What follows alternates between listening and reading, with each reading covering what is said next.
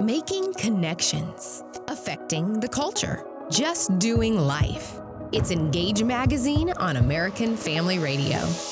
Man, Wesley, I you know we've talked on this program before about our families, mm-hmm. and Oh, yeah. with Christmas right around the corner, Thanksgiving right around the corner, I've got birthdays and anniversary, and it is an incredibly busy, busy.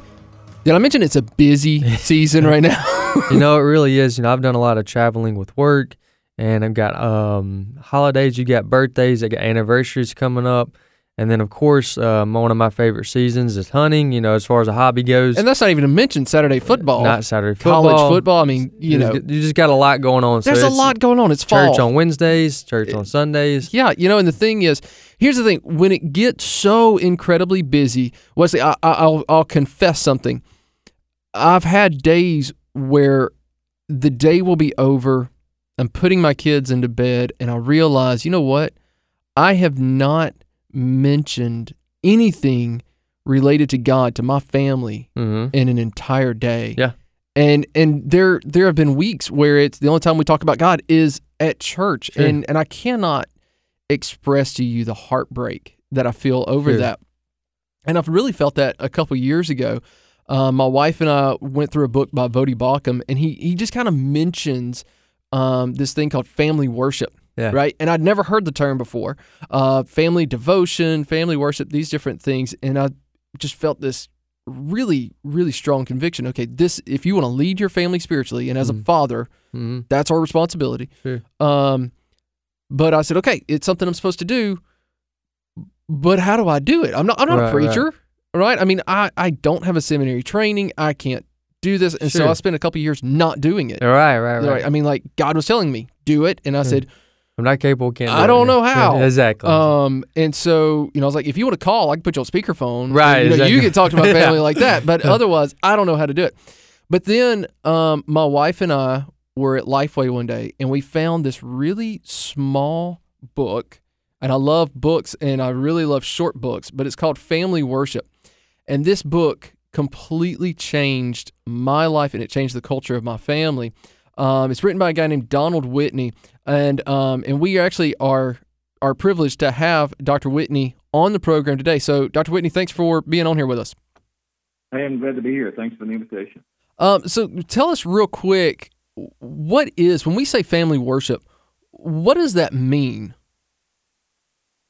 Well, that is uh, the daily gathering of uh, family, whether it is uh, an engaged couple all the way to empty nesters and every uh, every family in between uh, that uh, uh, worships God in their home every day, just by means of reading the Bible, praying together, and singing together. You you make it sound so easy.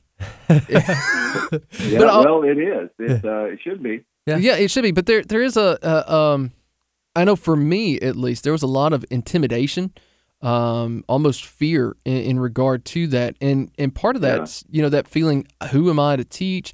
Um, Sure. You know, my my wife, my kids are going to ask questions that I don't know the answers to. Uh, What do you think are some misconceptions that people have toward family worship, or even you know reasons that they they don't do it? Well, one is the thing, the the thought that there has to be some sort of preparation. You have to get like a devotional together or some sort of lesson. Uh, I have never prepared.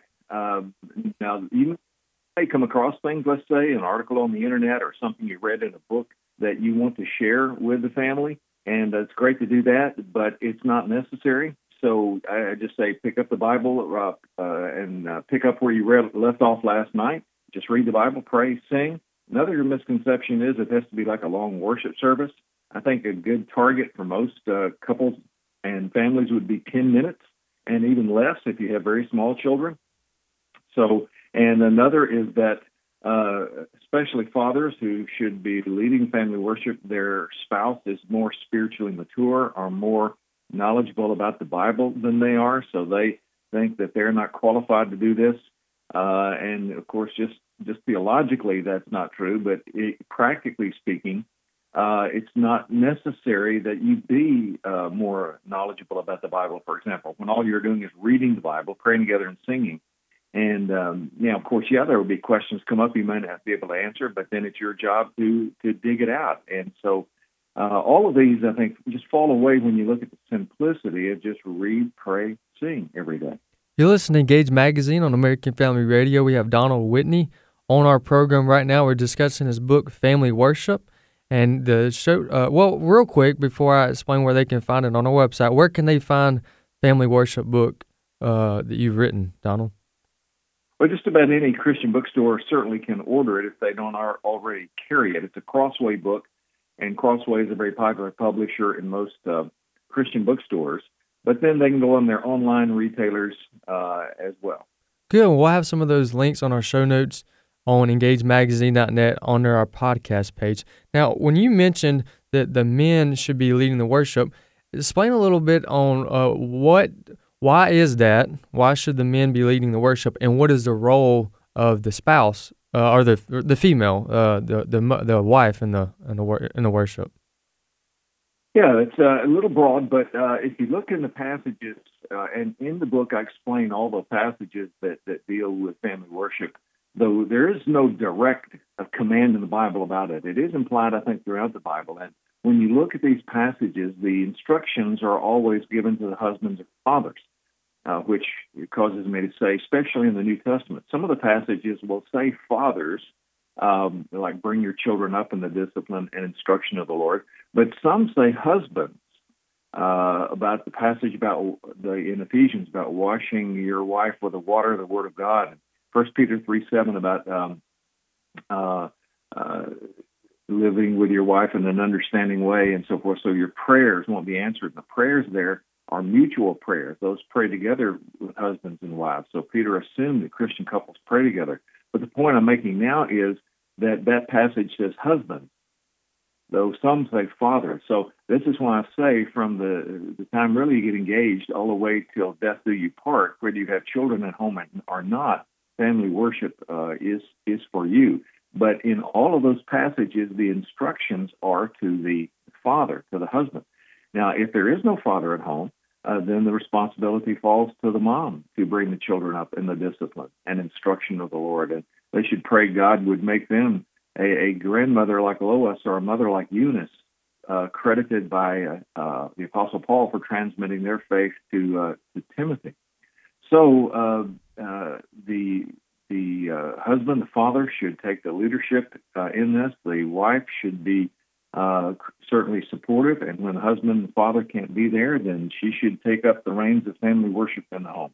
Yeah, that's one of the things I've shared when I've been able had the opportunity to um to talk with some of my friends that are just about to get married, and we're studying maybe at a um, wedding um, rehearsal dinner, and I stand up and I'll say, look uh, your job as a man is to lead your family spiritually, and your job as a wife is to encourage him to do so.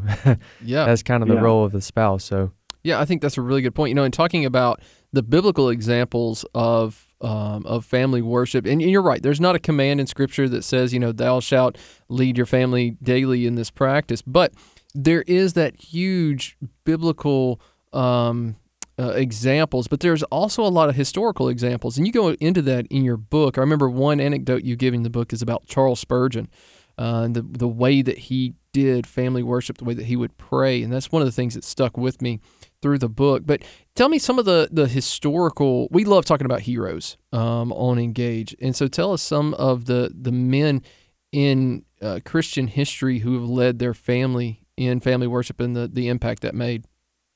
Well, in this little book, the reason why I have a section uh, uh, that's a survey of, family worship in church history is first of all to demonstrate that uh, the church has always understood the Bible to teach uh, the practice of family worship. That's important because, as, as one of you mentioned at the outset, uh, so many people have never heard about this. I grew up in a Bible teaching church, and uh, in a in a godly Christian home, I never heard the term as as, as one of you mentioned. I never heard the term family worship or uh, family altar or or whatever. Uh, you know, some synonym there. Never heard that in the church. Never heard it in my home. And so, um, it, it, all Reformation begins with teaching, whether that's in the church or in the home. And if you've never heard teaching on this, that uh, then, then, you can't expect people to practice it. I mean, for example, in one of my seminary classes, I once had 115 students, And when I was teaching on family worship, I said, How many of you were brought up in homes where regular family worship was practiced? And eight out of 115 raised their hand. Wow. So, okay, of the rest of you, how many of you have ever visited in a home where you have seen family worship before? Zero raised their hand. Well, what's the likelihood then that that 107 who's never even seen family worship before are going to go out and train the men in their churches to lead family worship? Well, it's, it's not very high. So uh, that's the reason I wrote the book is is to teach uh, the idea of family worship from the Bible, from church history, and just about any hero you would hear quoted in in a, a, a Bible teaching church's pulpit practice family worship. So I've got this little section in the book where going back to the uh, early church and even people who, the first generation of Christians, people who would have actually heard the apostles, we know that they practiced family worship. And then I have a survey through the centuries of, of heroes from the, the, the Reformation period, like Luther, up through the, the English Puritan period, people they would know like Matthew Henry, for example, um, uh, Charles Spurgeon, uh, then into the 1900s with people like uh, uh, Martyn Lloyd-Jones, and then several uh, guys from our own 21st uh, century. Um, that this has been the historic understanding of, of the church that the Bible teaches family worship. So we sort of think of ourselves as being on the pinnacle of church history. And in one sense, we are. We do stand on the shoulders of giants, but uh, we dropped the ball. And so a lot of people think, well, look, if I've been in church all my life. I've never heard any teaching on family worship. This must be some new kind of fad. No, I demonstrate in the book it goes all the way back to the early church and, and all the way up until our day. And just about any hero uh, you, you would you would know about has practiced family worship. And so you uh, you mentioned Spurgeon, and the reason I include him is manifold. But one of the most important is we tend to think, well, yeah, in the past, okay, you can tell me all these people from history. But in the past, they had more time. You know, never once did these guys ever had to pick up the phone and say hello. Never once did they have to write an email. Well, in the life of Spurgeon, I demonstrate he had more responsibilities than all of us put together. And yet, six o'clock every night, for all those in his home, and there were usually a lot, uh, they had family worship with his uh, wife, his twin boys, and, and anyone else who was in the house. Yeah, and let me just tell you right now if you have to step away from the radio, you won't have a chance to listen to the next segment. Go out and buy the book, Family Worship by Donald Whitney.